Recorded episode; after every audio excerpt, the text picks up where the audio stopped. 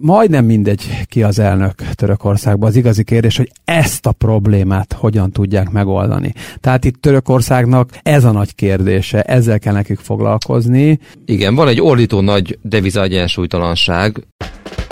Üdvözlöm, ez itt a Concord Podcast. Egy műsor, ahol a Concord munkatársai minden héten alaposan megmondják véleményüket pénzről, gazdaságról, politikáról és mindarról, amit egy Concordos nem hagyhat szó nélkül. A líra gyakorlatilag WC papírrá változott, ezt nyugodtan mondhatjuk. Tartson velünk! Törökországban május 14-én lezajlott a parlamenti és elnökválasztások első fordulója. Május 28-án tartják a második fordulót. A két választási kör között Móró Tamással, a Concord vezető stratégájával és Tunkli Dániellel, az Akkord alapkezelő befektetés igazgatójával Törökország gazdasági nehézségeiről és esélyeiről beszélgetünk az elnökválasztások tükrében. Én Vidovszki Áron vagyok, a Concord privát banki vezetője. Szevasz Tomi, hello Dani! Sziasztok!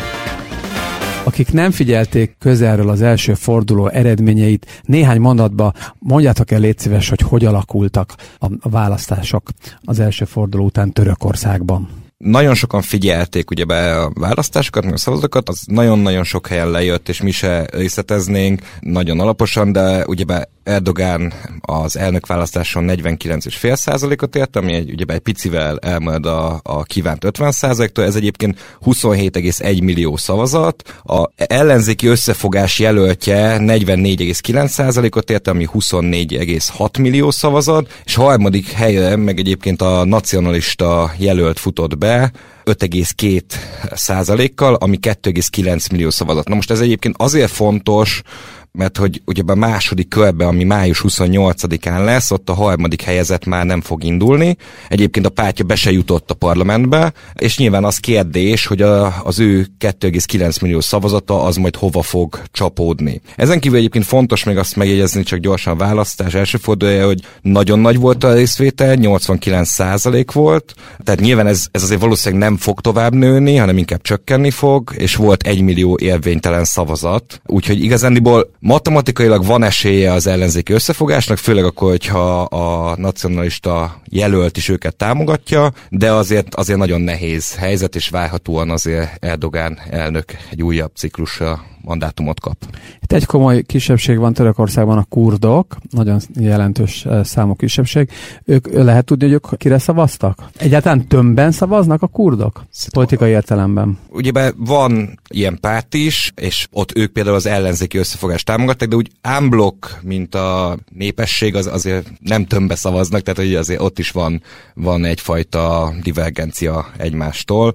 Szerintem a, ami, ami fontos az, hogy a nacionalista jelölt, aki harmadik helyen befutott Ogan, ideológiailag közelebb van Erdogán szövetségeséhez, az MHP-hez, Tagja is volt egyébként 2017-ig, viszont bevándorlás politikában nagyon szemben áll Erdogánnal, illetve az unortodox monetáris politikával se ért egyet, meg úgy az iszlám ideológiával sem feltétlenül, úgyhogy várhatóan azért nem feltétlenül Erdogán fogja támogatni, de azért nem valószínű az, hogy ez a 2,9 millió szavazat, aki elszavazott, az, az egy az egybe az ellenzékhez át tud menni.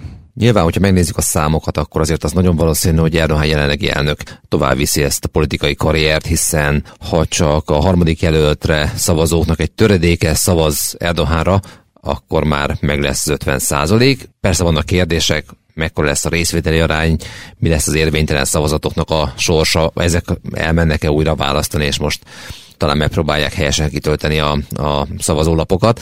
De összességében azért ez egy óriási mintavételnek tekinthető egy ilyen, egy ilyen választást azt gondolom, hogy mondjuk 98%-os valószínűséggel marad a jelenlegi elnök. Igen, és az is fontos, hogy ha, ha még nem is maradna, tehát hogyha nyerne az ellenzéki összefogás, akkor is a parlamentet az AKP birtokolja majd, tehát ők nyertek 322 helyet a 600-ból, tehát akkor egy ilyen, ilyen túlszul ejti kvázi az elnököt, úgyhogy akkor nyilván egy előrehozott választás kellene. Tehát, hogy ez, ez nem valószínű most, tehát nagy, nagyon nagy a valószínűség annak, hogy Erdogán egy újabb mandátumot nyer. Akkor térjünk át most a gazdasági vonatkozásaira, illetve a gazdasági hatásaira a választásoknak. Az első forduló eredményei után mik voltak az elsődleges gazdasági tőkepiaci reakciók? A piac nem igazán örült az eredménynek, gyakorlatilag több eszköz árán is lemérhető ez. A liráin a legkevésbé, mert ez egy deviza kontroll alatt lévő és alapvetően szabályozott árfolyam, ahol a jegybank és az állami bankok különböző módszerekkel, beleértve ebbe a direkt intervenciót és a szabályozást is, próbálják a lira árfolyamát kordában tartani. De például a török CDS-ek, ugye ez a credit default swapok, vagy éppen a devizakötvények hozama az elszállt, gyakorlatilag sok hónapos csúcsokat érve el. A részvénypiacon is volt egy, egy elég markáns reakció, nem volt annyira nagyon durva, hogy ez a nagyjából 10%-os index szintű csökkenés, ez azt gondolom, hogy török viszonylatban teljesen normális, de azért látható a, a csártokon. Igen, és egyébként az volt még érdekes, hogy még a választás előtt pár nappal volt egy olyan esemény, hogy az egyik elnök jelölt visszalépett utolsó pillanatban. Egyébként a, a szavazólapokról le se vették a nevét, mert nem volt idő, úgyhogy egyébként azokat a szavazatokat is még beszámolhatnánk talán az ellenzékhez, vagy, vagy nem tudom.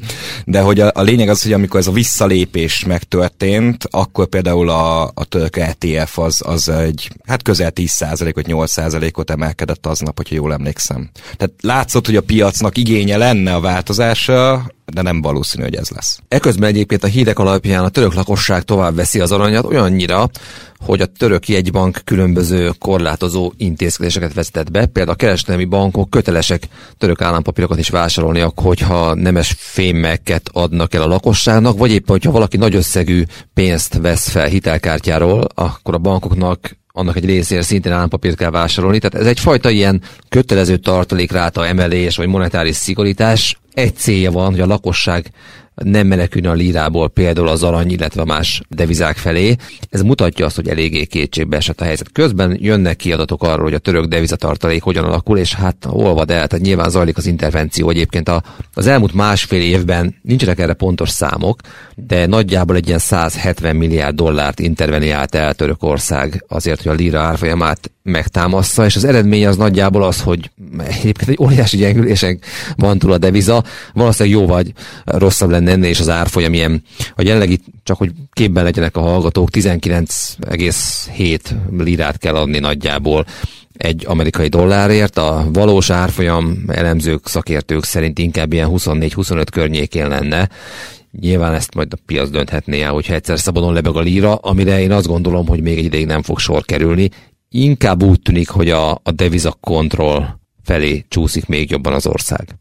Nagyon jó ezeket, hogy elmondott Tomi, mert nyilván sokan hallották a hallgatóink közül is, hogy ezeket a választás előtt két nappal a Telex podcastban Brückner Gergővel nagyon alaposan átbeszélgettétek, és igazából ott is az volt a, a fő konklúzió, hogy ha nem is fogalmazódott meg, de én megfogalmazom, hogy majdnem mindegy ki az elnök Törökországban. Az igazi kérdés, hogy ezt a problémát hogyan tudják megoldani. Tehát itt Törökországnak ez a nagy kérdése, ezzel kell nekik foglalkozni. Igen, van egy ordító nagy deviza egyensúlytalanság, és igazából ezt kell menedzselni. Ugye egyébként megvan a tankönyvi megoldási módszere, ami sokszor egyébként fájdalmas, ilyen sok terápiának szokták ezt nevezni, amikor a belföldi kereslet visszafogásával próbálják helyre a deviza mérleget. Sajnos ez az életszínvonal csökkenésével szokott együtt járni. Persze az is egyfajta életszínvonal csökkenés, hogyha hiperinfláció elértékteleníti a jövedelmeket, tehát tényleg nem tudom melyik a, melyik a rosszabb az biztos, hogy ez az első számú kérdés, és ugye egy pár számot, hogyha el lehet mondani, a,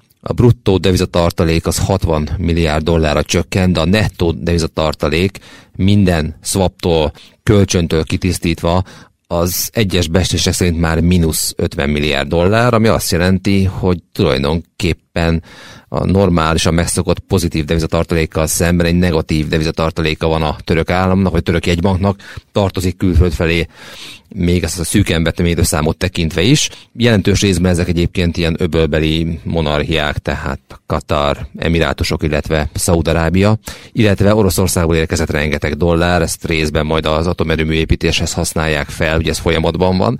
De hogy valójában a nap végén megnézve ez nem egy Szóval deviza mérleg szempontjából nagyon-nagyon rossz állnak a törökök, és még ezt is lehetne kezelni akkor, hogyha az egyensúly, tehát a kiigazítás felé mozdulnának el. Egyelőre még ez nem látszik. Dani, te a múlt héten jó pár napot Görögországban voltál, szakmai úton. És ott beszéltél nyilván görög cégvezetőkkel, befektetőkkel. Ők hogy vélekednek Törökországról és a török gazdasági helyzetről, meg a török gazdaság állapotáról és lehetőségeiről? Nekik azért ez nagyon-nagyon fontos, még sokkal fontosabb, mint akár nekünk. Igen, tehát hogy szerintem ott, ott két dolgot érdemes kiemelni. Az egyik az az, hogy, hogy igen, Aténban is volt lehetőségem Egyesült Királyságbeli hedge fund portfolio menedzserekkel vagy amerikaiakkal találkozni, aztán pont utána itthon is volt egy ilyen meeting, és két dolgot, Aténban egy dolgot nagyon fontosan kiemeltek, hogy amikor volt a földrengés, utána ugye a görögök siettek segítséget nyújtani, és ez a egyébként egészen hihetetlen rossz és görög viszonyt egy kicsit javította. Most annyira nem izgulnak a szigetek kérdésében.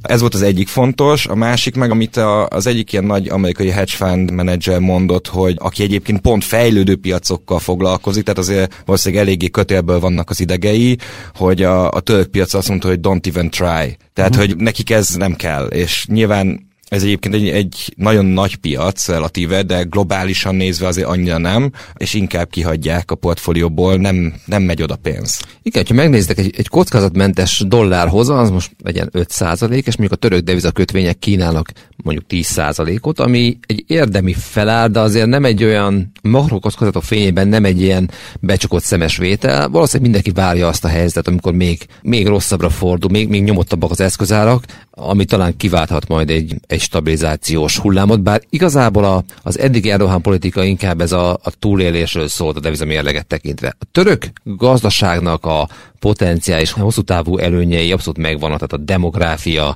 az ipari bázis, a lokáció, ezek mind-mind nagyon sokat tudnának segíteni. Tényleg ezt a devizamérleget kellene helyre rántani. Hát meglátjuk, ez egy, ez egy, ez egy nagyon nehéz út általában, úgyhogy én bevallom őszintén, hogy rövid távon nem számítok arra, hogy a török politika Erdogan újabb győzelme esetén radikális irányváltást követne el, nyilván lehet egy olyan pont, amikor ez azért bekövetkezik.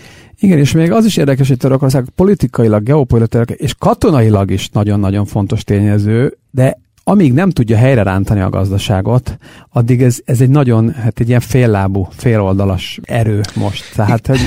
Igen, sokan azért gondolják, hogy Törökországot nem lehet elengedni, tehát amikor, ha igazán nagy baj van gazdaságilag, akkor azért valamilyen módon majd tud segítséget kapni, mert hogy ez érdeke egy csomó régiós országnak, ugye ismét az öbölmenti monarchiákra gondolok főként, hogy Törökország egy ilyen relatíve stabil államként működjön. Egyébként ez áll az egész megbékélésnek, közeledésnek a hátterében. Az Törökország és Szaudarábia, hogyha visszaemlékszünk rá, nem voltak a legnagyobb barátok, és itt volt ugye több történet az elmúlt időszakban, közöttük egy egészen csúnya leszámolás is lehet így nevezni.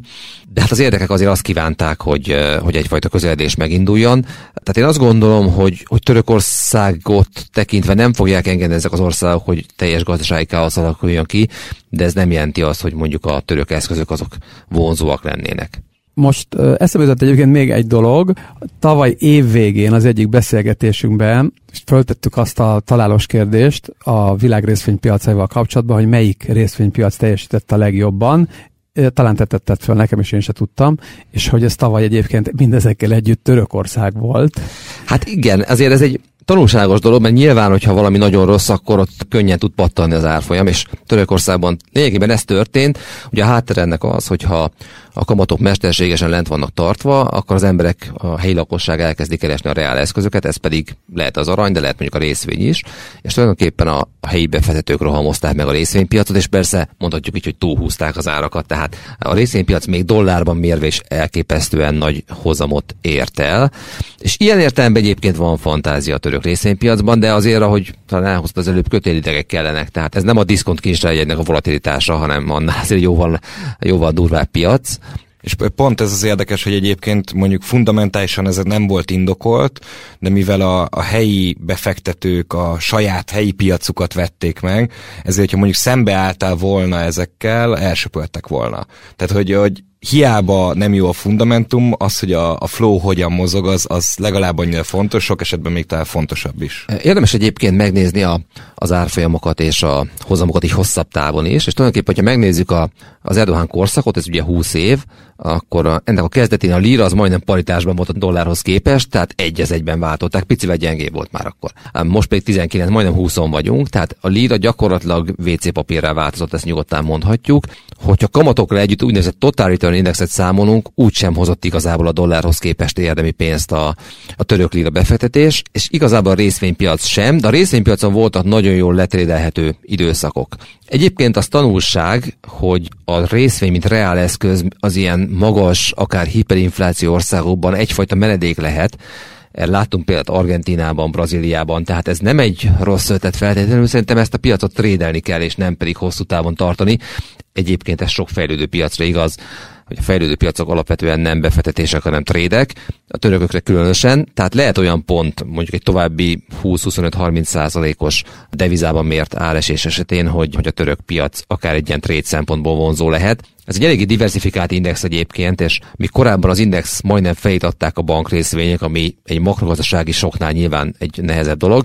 Most arra már teljesen szét van terítve a, a szektorok szerint, úgyhogy egyébként én azért nem húznám le teljesen a török részvényeket a, a sűjesztőben. Azt gondolom, hogy figyelni kell. Jelen pillanatban szerintem most korai a, korai a vétel. Egyébként, hogyha az indexet megnézzük, és amit a Tom is mondott, hogy a bankok súlya lecsökkent, nyilván estek is elég rendesen, és az export cégeknek a súlya növekedett meg, és így lett ez a balanszabb portfólió. Tehát egyébként tök logikusan kereskedik a, a helyi befektetők is, hogy a stabilnak tűnő exportőr cégekbe teszik inkább a pénzüket, ez, ez nagyon racionális. Dani, ha beled beszélgetünk, akkor egyszer nem tudom megkerülni azt a kérdést, mint az Akkord alapkezelő befektetési igazgatója. Nektek van a nagyon sikeres görög alapotok, az Akkord Spártán, de ha jól értelmezem, akkor egyelőre nem várhatjuk azt, hogy mondjuk egy Akkord Trója nevű török alapot indítanátok a közeljövőbe, ugye?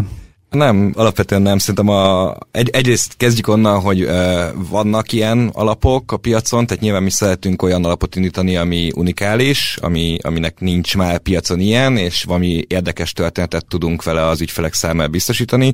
Másrészt, ahogyan Tom is mondta, azért, azért ez inkább trade, mint befektetés, és a, az alapjaink az inkább arról szoktak szólni, főleg az ilyen tematikus, hogy ez ilyen három-négy éves befektetés.